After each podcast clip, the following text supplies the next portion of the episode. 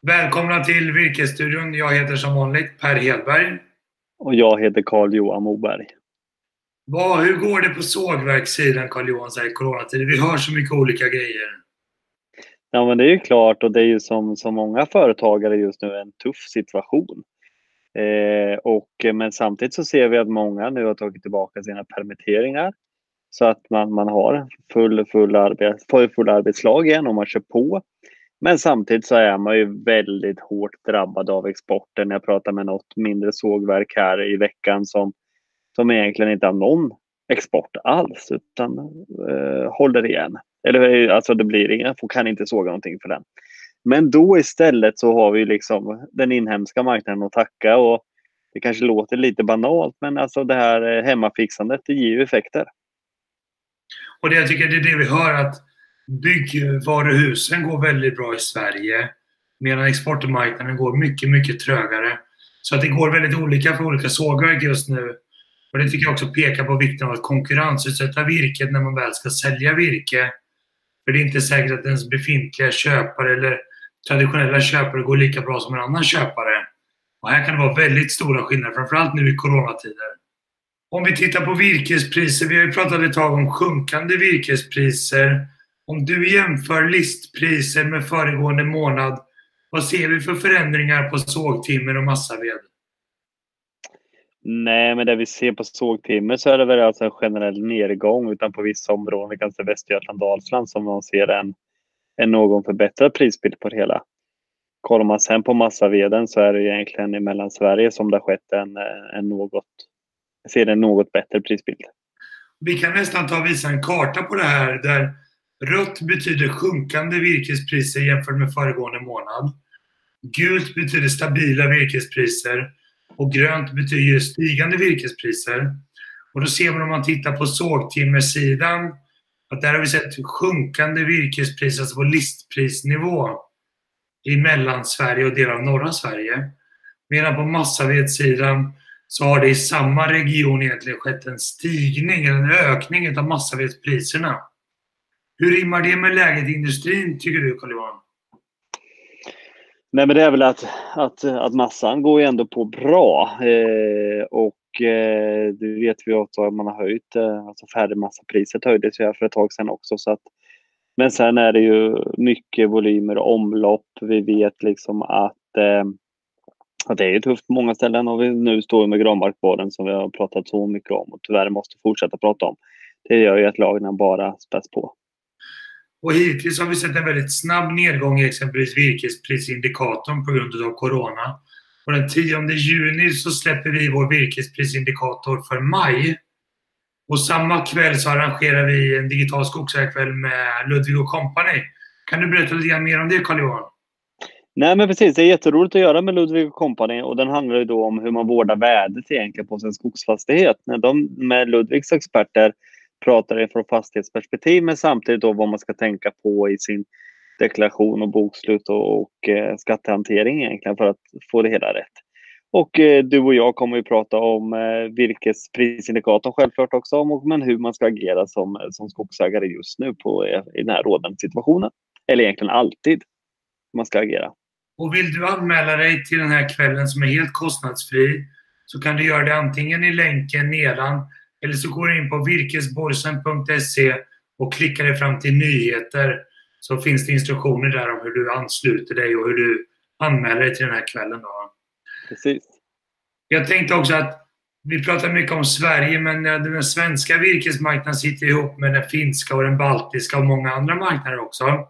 Så jag tog och kopplade upp med Carl Åhlén för att höra lite grann vad han säger om den baltiska virkesmarknaden och hur den har påverkats av Corona också.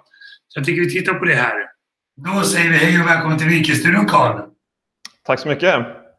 Kan du hjälpa oss och ge oss en liten uppdatering kring den baltiska virkesmarknaden?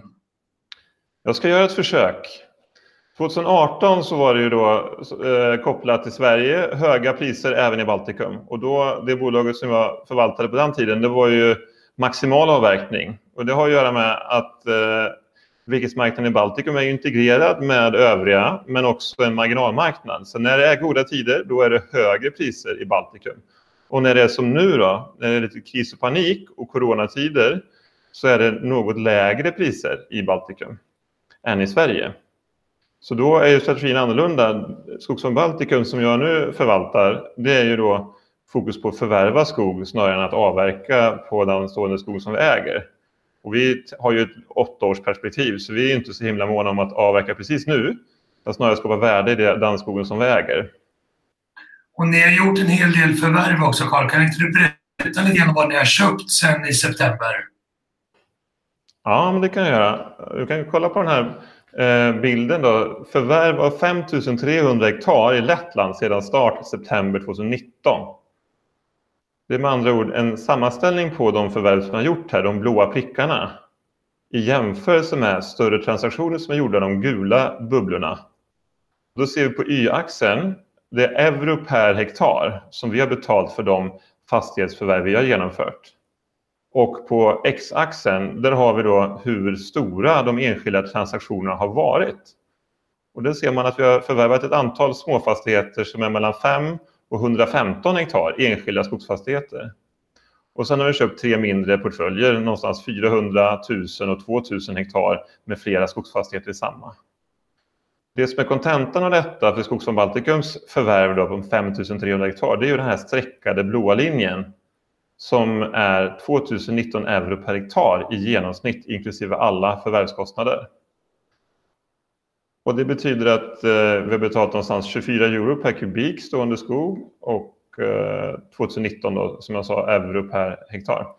Och det kan man då jämföra med, om man gör en liten regression kan man se att ju, ju, lägre, ju mindre fastigheterna är i en transaktion, ju lägre prissatta är de. För när man ser på historiska transaktioner, de här gula bubblorna, Latin Forest Company som såldes till SCA föregående år, det var på nivån 2640 euro per hektar. Och året innan dess så såldes det en ännu större portfölj på inte bara 10 000 utan då var det 111 000 hektar i en transaktion, Bergvik, som såldes i södra. Och då var det på nivån 2 900 euro per hektar. Så ju större fastighetsportföljer med skog, ju mer tycks det se ut som att det är värt per hektar. Och skogen som vi äger nu, det är blandskog och det är 75 eh, procent är då björk och barr kan man säga. Och resten är då lite mer eh, övriga sortiment som inte är lika mycket värt. Och... Har ni lyckats köpa skog på de nivåer ni hade tänkt er från början i fonden? Ja, det är i stort sett där. Det har gått upp någonstans 100 euro mer är det väl än vad vi hade tänkt oss. Det var ett år innan. Och pris. Det har blivit ganska populärt att köpa mark i Baltikum så konkurrensen har hårdnat. Och SCA och Södra har ju vaknat till sedan länge. Men det finns ju andra inhemska aktörer som är eh, köpsugna och sådär. Det gäller att hålla sig framme. Och vi väljer ut väldigt fin mark som vi alltid inventerar innan. Och det, vi väljer ut bra boniteter och tillväxtpotential i skogen. Och som jag var inne på, barr och björk är fokus på. Och helt enkelt bra skogsvärde för pengarna. Och då är det inte bara pris, utan då är det också att det är just de här, det är bra träd och det är bra marker. Och då blir det någonstans 2000 euro som man hamnar på. Eh, mycket under det är svårt att hamna på, men ändå så är ju det lägre då än med portföljerna som är sålda. Och det är ju vår affärsidé att just förvärva bra skogsvärde för pengarna genom många skogsfastigheter och sen utveckla detta under en period om totalt åtta år och sen avyttra i slutändan till ett premiumpris. Det är vår affärsidé. Jätteintressant Carl. Vad händer i fonden framöver nu då? Ja, men just nu så är det ju tillväxt. Då. Vi är ju inne i den här förvärvsfasen fortfarande. Vi har köpt 5 000 och det är ju första steget. Vi räknar med att hålla på ett och ett halvt år till ungefär. Då. Så därför så genomför vi nu vår tredje nyemission då vi planerar eh, att resa 107 miljoner kronor. Vi har fått in 26 miljoner hittills i förtidsteckningar och vi håller på till den 5 juni med eh, en publik teckning där vem som helst kan, som är intresserad kan gå med och teckna upp sig för aktier. Då. Eh, så det är fokus på det nu fram till den 5 juni eh, och sen så kommer vi efter det fortsätta en resa med att bygga på oss en ännu större konsoliderad skogsportfölj där borta i Lettland. Och vi har också nu ett team i Litauen för där är det ännu mer temporärt lägre priser än tidigare på grund av ändrade marknadsförutsättningar. Så fokus är på att växa och köpa bra tillväxtskog för de eh, pengar som investeras i vår fond. Jätteintressant Karl. Uppenbarligen så är det så att pressa virkespris ger ytterligare köpläge redan så att säga billigt Baltikum. Stort tack för att du tog dig tid att vara med i Virkesstudion idag Karl. Tack så mycket. Mm, tack, tack. Ja, det är intressant att höra hur det ser ut på andra sidan pölen. Det verkar som att de inte heller går helt opåverkade ur coronakrisen. Men på tal om fastigheter så ger kanske låga virkespriser snarare ett köpläge på fastigheter för den som har pengar att investera i skog. Ja, men där är det ju verkligen, och tittar man på den tillväxten som finns, eh, dels i marken men även potentialen att slå ihop fastigheter så är den ju väldigt intressant och har varit under många år. Men eh, det är ju absolut inte för sent att gå in och investera i skog i Baltikum. Med det tackar vi för idag. Håll dig uppdaterad genom att läsa tidningen Skogen. Vi gör Virkesstudion tillsammans med tidningen Skogen. Håll dig uppdaterad på virkespriset på Virkesbörsen. Gå in och registrera dig för att få våra nyhetsbrev. Så ses vi snart i Virkesstudion igen. Tack för idag Carl-Johan. Tack själv Per. Hej då. Hej.